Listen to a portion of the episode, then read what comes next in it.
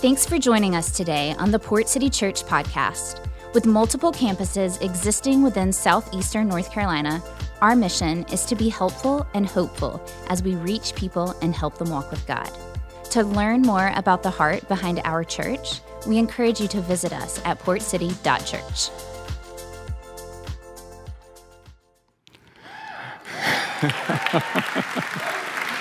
Thank you. Good morning. It is so good to be here.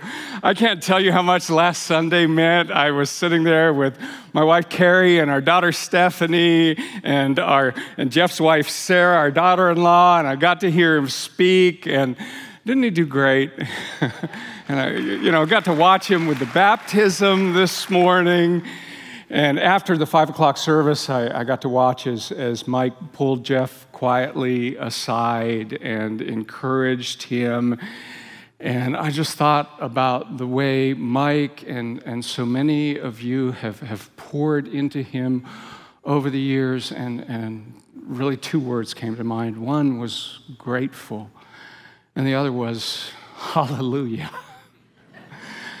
now, because I'm his dad, I, I need to correct the record on a couple of things, Jeff said last week.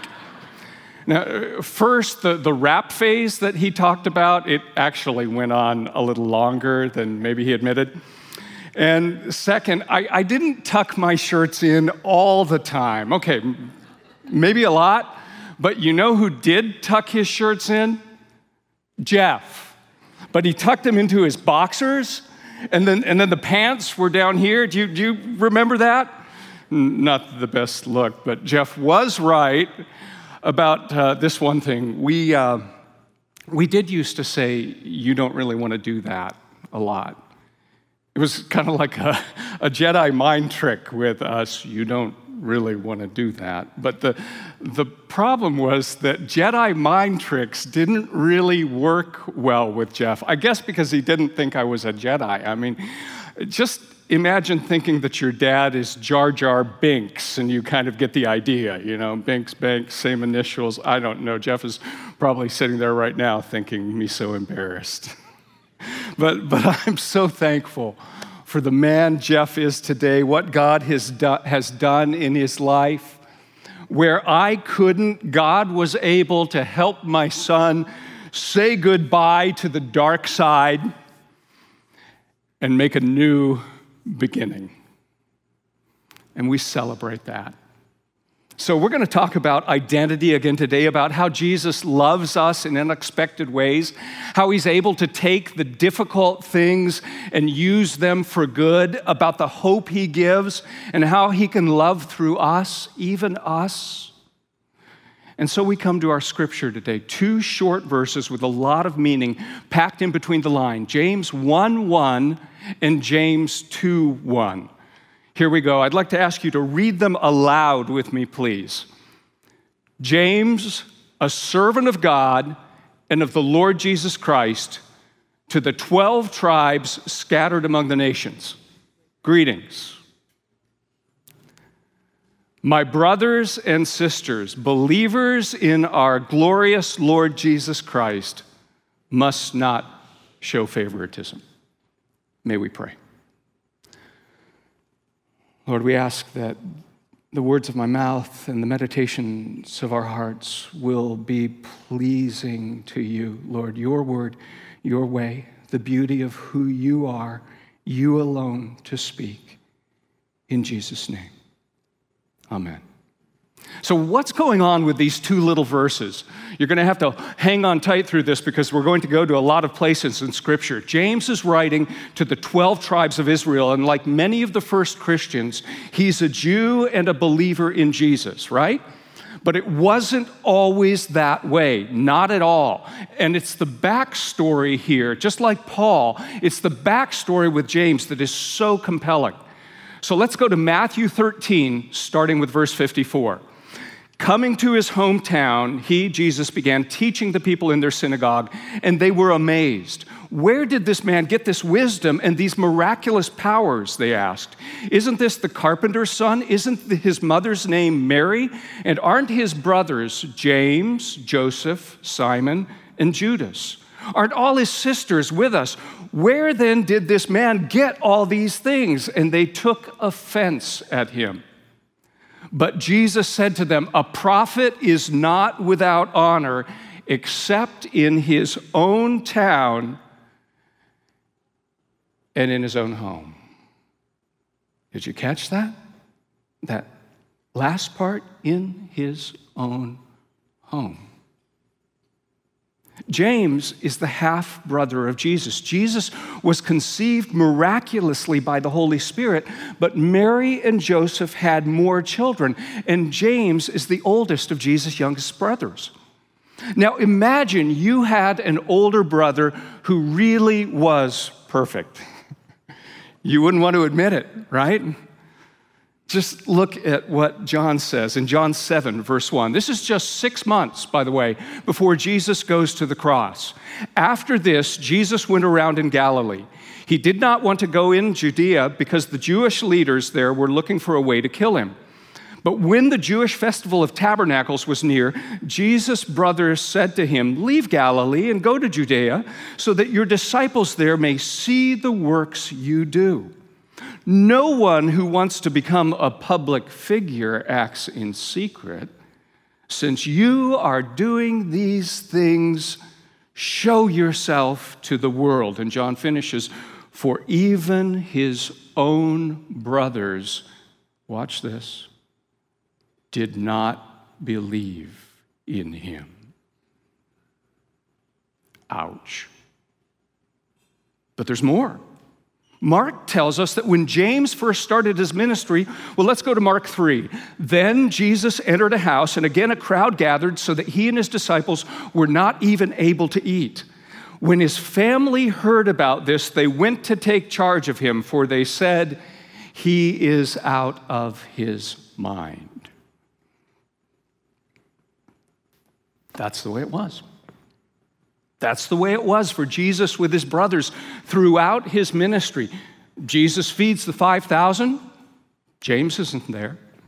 Jesus raises Lazarus from the dead, no James there either. Jesus heals the sick, does incredible miracles, and you don't see James following him. But then all of a sudden in Acts, James shows up, and historically, he would become known as James the Just, the leader of the church in Jerusalem. You see Paul going to James in Acts 15 13 to have a dispute in the church resolved, and he speaks with this wisdom from the Spirit. And Paul tells us exactly who James was and writes about when they first met. In Galatians 1 18 and 19, Paul recounts, After three years, I went up to Jerusalem to get acquainted with Cephas, Peter, and stayed with him 15 days. I saw none of the other apostles, only James, the Lord's brother. So, what happened? What made James go from not believing in his brother to someone who would be stoned to death in Jerusalem in AD 62 for preaching about Jesus, according to the Roman historian Josephus? It's like a whodunit. What caused James to go from he's out of his mind, remember? To the words we read in James 1 a servant of the Lord Jesus Christ.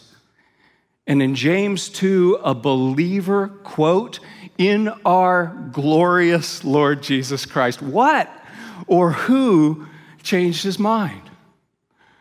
Well, Paul tells us in 1 Corinthians 15 3, For what I received, I passed on to you as of first importance that Christ died for our sins according to the Scriptures, that he was buried, that he was raised on the third day according to the Scriptures, and that he appeared to Cephas and then to the twelve.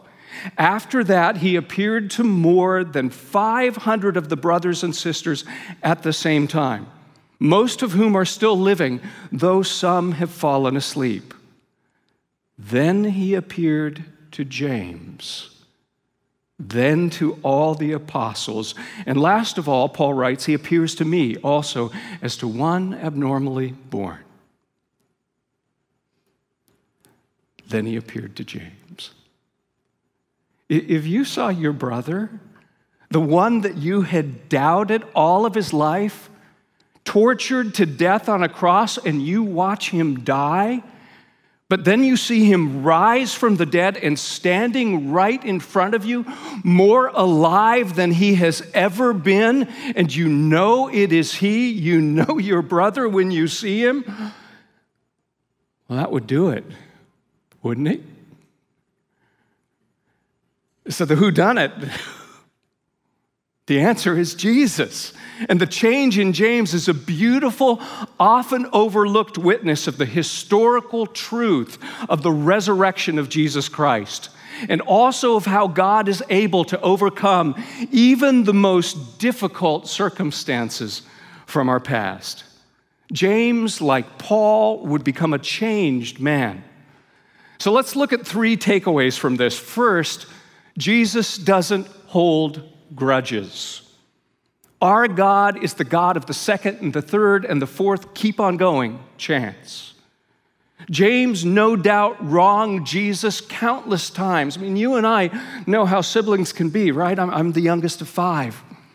But James didn't hold it against him. Even when James doubted, excuse me, Jesus didn't hold it against him. Even when James doubted him and rejected him and pushed back against him, Jesus saw so much more in him. He was, he was patient with him, and when the time was right, after the resurrection, he appeared to him.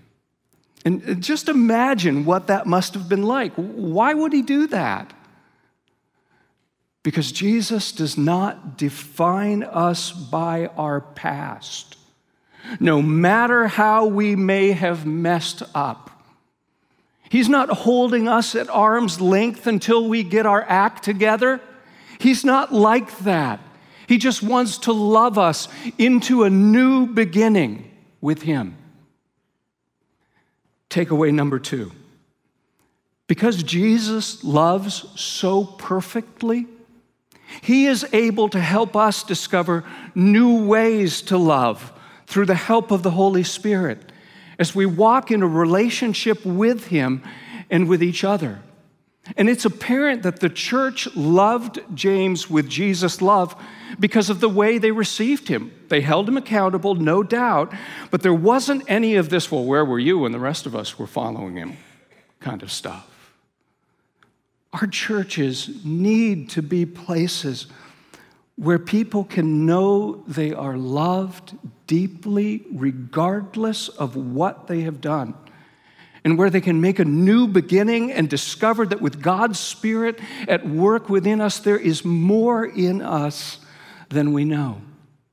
I, I love what Mike said last week. If you are struggling with something, it would be an honor to walk beside you into your new identity in Jesus. An honor. That's exactly right. I, I want to thank you for loving my son like that. When you did, you helped our family see Jesus' love in a fresh way, and we needed to. Because there were times when I had been harsh and legalistic with Jeff when I just should have been dad. I should have just spent time with him, trying to show him how much I loved him sometimes, instead of only focusing on the problem and trying to fix him. Because the truth is, Jesus' model is everything starts with love. He loves us first, right? Jesus saves us to live in a love relationship with God, and He helps us love Him back. And as He does, that helps us turn from sin because it's this expulsive power of a new affection at work within us through His Spirit. Again, through His love. And some of you who have been down the very same road as Jeff, and had been pursued by Jesus' love and met him there, you took the time to walk beside my son. You put your arm around him, and when you did, again, you showed all of us Jesus. And that was so important because let me tell you, you know, the world's voices can be so loud.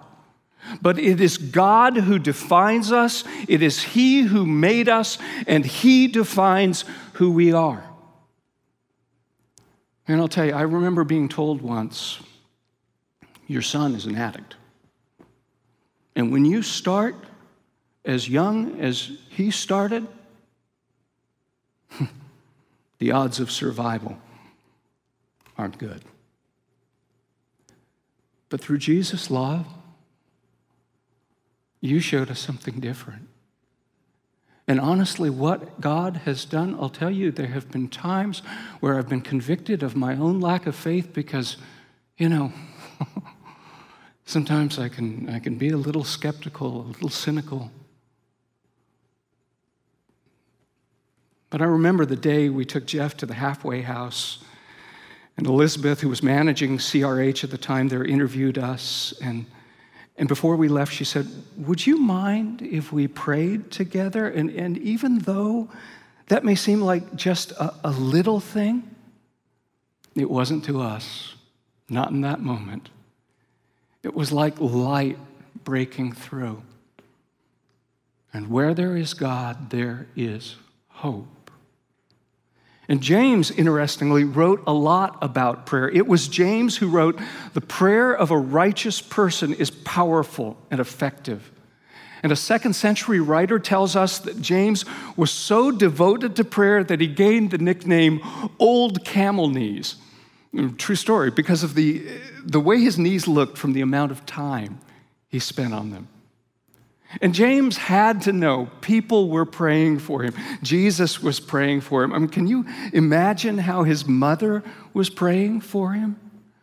People who were humble and, and real. And James himself becomes this living proof that prayer is, is, is a living, breathing part of our new identity in Jesus. And that's why in Acts 9:11 when Jesus tells Ananias to go see Saul after his encounter on the Damascus road, the first reason he gives is for he is praying. For he is praying. Think about that. Somehow, none of the prayers he prayed as a Pharisee were like the prayers he now prayed as a follower of Jesus. For he is praying. It's as if he was praying for the very first time. And that brings us to the third takeaway from our look at our new identity in Christ. One of the best ways we can love God and love each other is through our prayers. When we become God's very own, our prayers are more powerful than we know. And sometimes we tend to sort of push back against this. We tend to think, oh, you know, I'm, I'm, more, of a, I'm more of a Martha than a Mary. But remember what Jesus said about Mary, right? Mary chose what is better. And if there's someone you're praying for to come to a new identity in Christ, or if you've been praying to make a new beginning with Him yourself, then, oh, I want to encourage you this morning. Because when we pray, God works on so many levels, and we may not feel like anything is happening in the moment, but prayer is always a good place to be because God is not far away. Three years ago, I did the audio recording for my book, Prayers for, Prodigals, that I wrote about 11 years ago when Jeff was very much in addiction. And as I read through the prayers so many years later, we're sitting in the studio reading through them, and I had to stop again and again because my voice kept breaking up. Here was an answered prayer, and here was an answered prayer. And finally, I could see it. When I couldn't at the time, I wasn't in a place where I could see it. God was doing things I did not know. So here's a story about that. Not from me, but from Jeff, from our book, Hope Lies Ahead, about what happened one night when he was going through hard withdrawals and detox. At times like that, Carrie and I were praying very hard and sometimes fasting while we prayed. Jeff writes, one evening, I found myself wandering about in a terrible mental state. I was riddled with anxiety and dread and was willing to do anything to put a stop to how I was feeling. I felt cornered. I, I knew I couldn't continue on as I was, but I also knew that the only thing that would make it stop was the very thing that would kill me heroin. This led me to the conclusion that there was only one way out death. I was clutching a book of Bible verses my parents had given me on Easter one year as a last ditch effort to get me to read Scripture. As the birds began to chirp, signaling the arrival of the morning, I stumbled into a small chapel on campus where we had our morning meditations. I'd been closed off to Scripture and God for quite a while in my addiction, but that night I was grasping at anything, even what I thought were straws.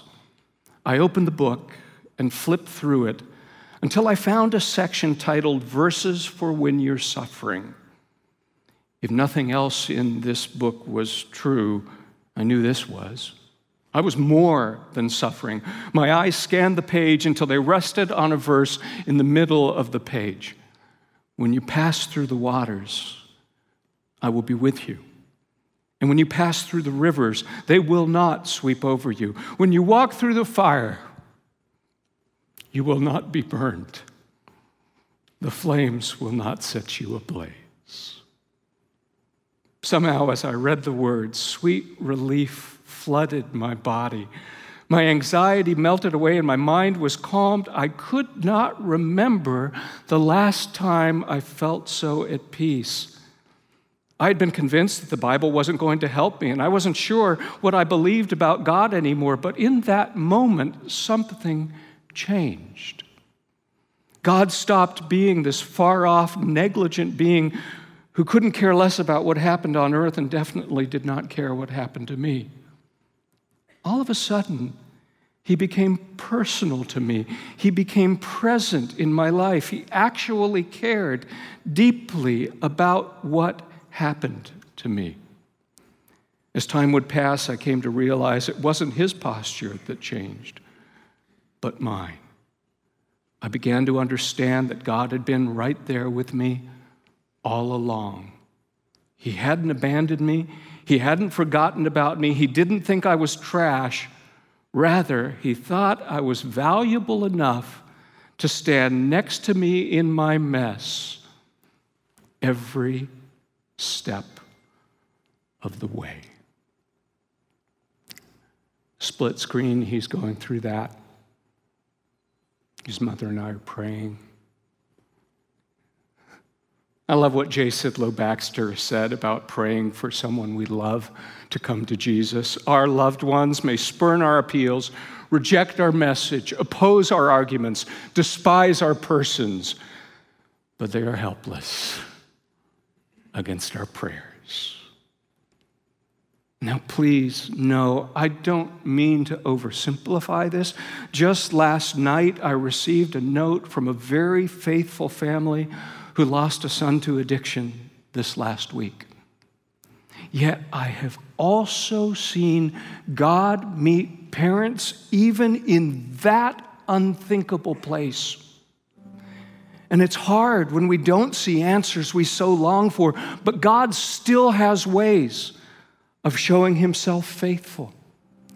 He Himself is the best answer to prayer when answers are long in coming. Because prayer is about so much more than requests and answers. Most of all, it's about relationships.